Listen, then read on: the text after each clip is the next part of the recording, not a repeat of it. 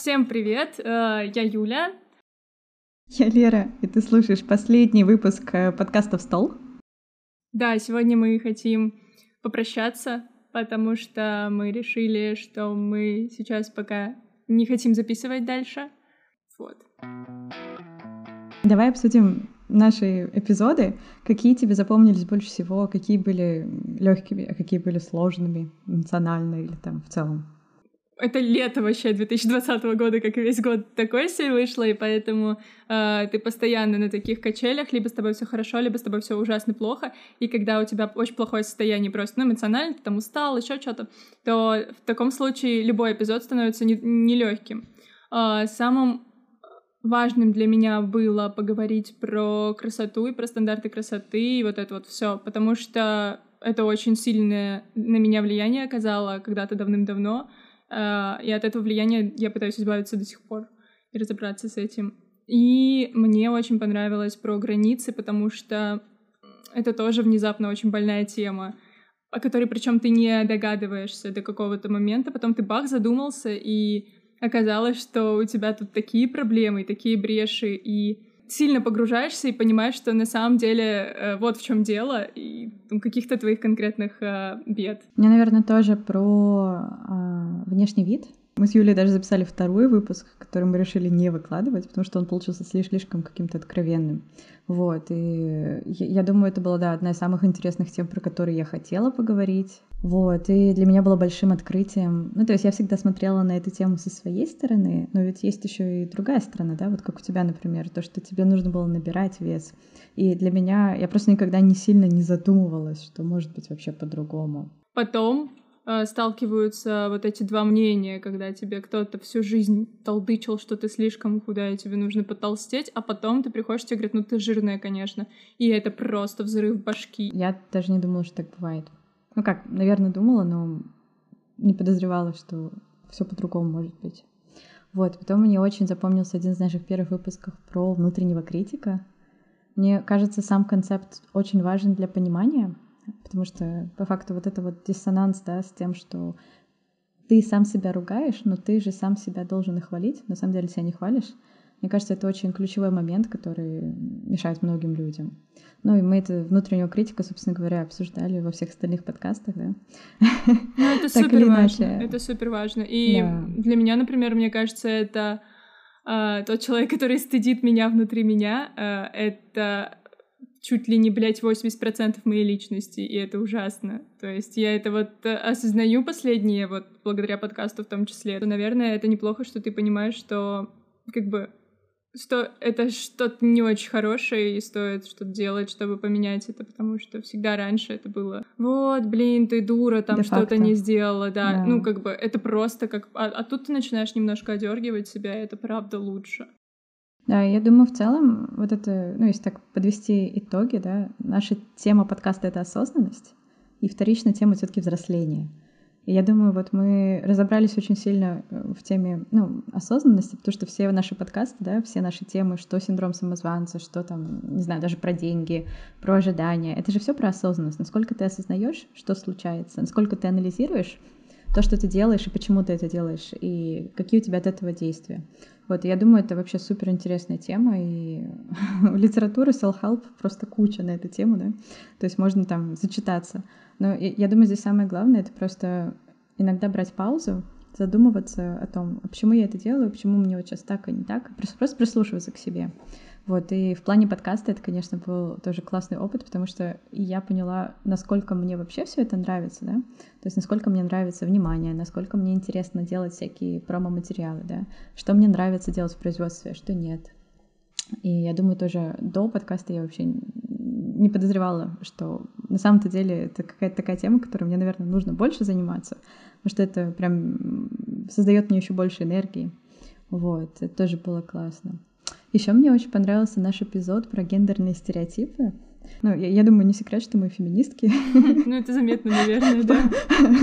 Да, по теме наших подкастов. И я думаю, у нас получилось довольно хорошо раскрыть э, может быть, не такую популярную повестку, но именно какую-то э, сторону с мужскими, да, с мужскими мнениями, с мужскими какими-то э, ситуациями, потому что, ну, очевидно, да, нужен радикальный феминизм, чтобы уравновешивать всю повестку.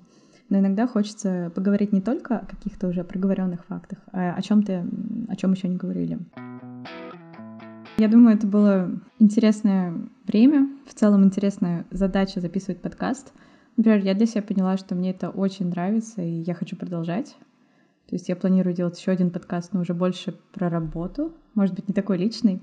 Я думаю, именно в этом подкасте мы мало того, что узнали много про темы, которые мы обсуждали, мы еще узнали очень много про себя, потому что э, вот даже если взять сами темы, да, типа там личные границы или синдром самозванца, вроде бы это все очень на слуху, но пока ты в этом не разберешься, оно не кажется, оно кажется каким-то таким далеким. А когда ты обо всем этом подумал, еще проговорил, а еще и на запись, а еще с кем-то обсудил, то это уже становится настолько, не знаю, понятным и приятным тебе.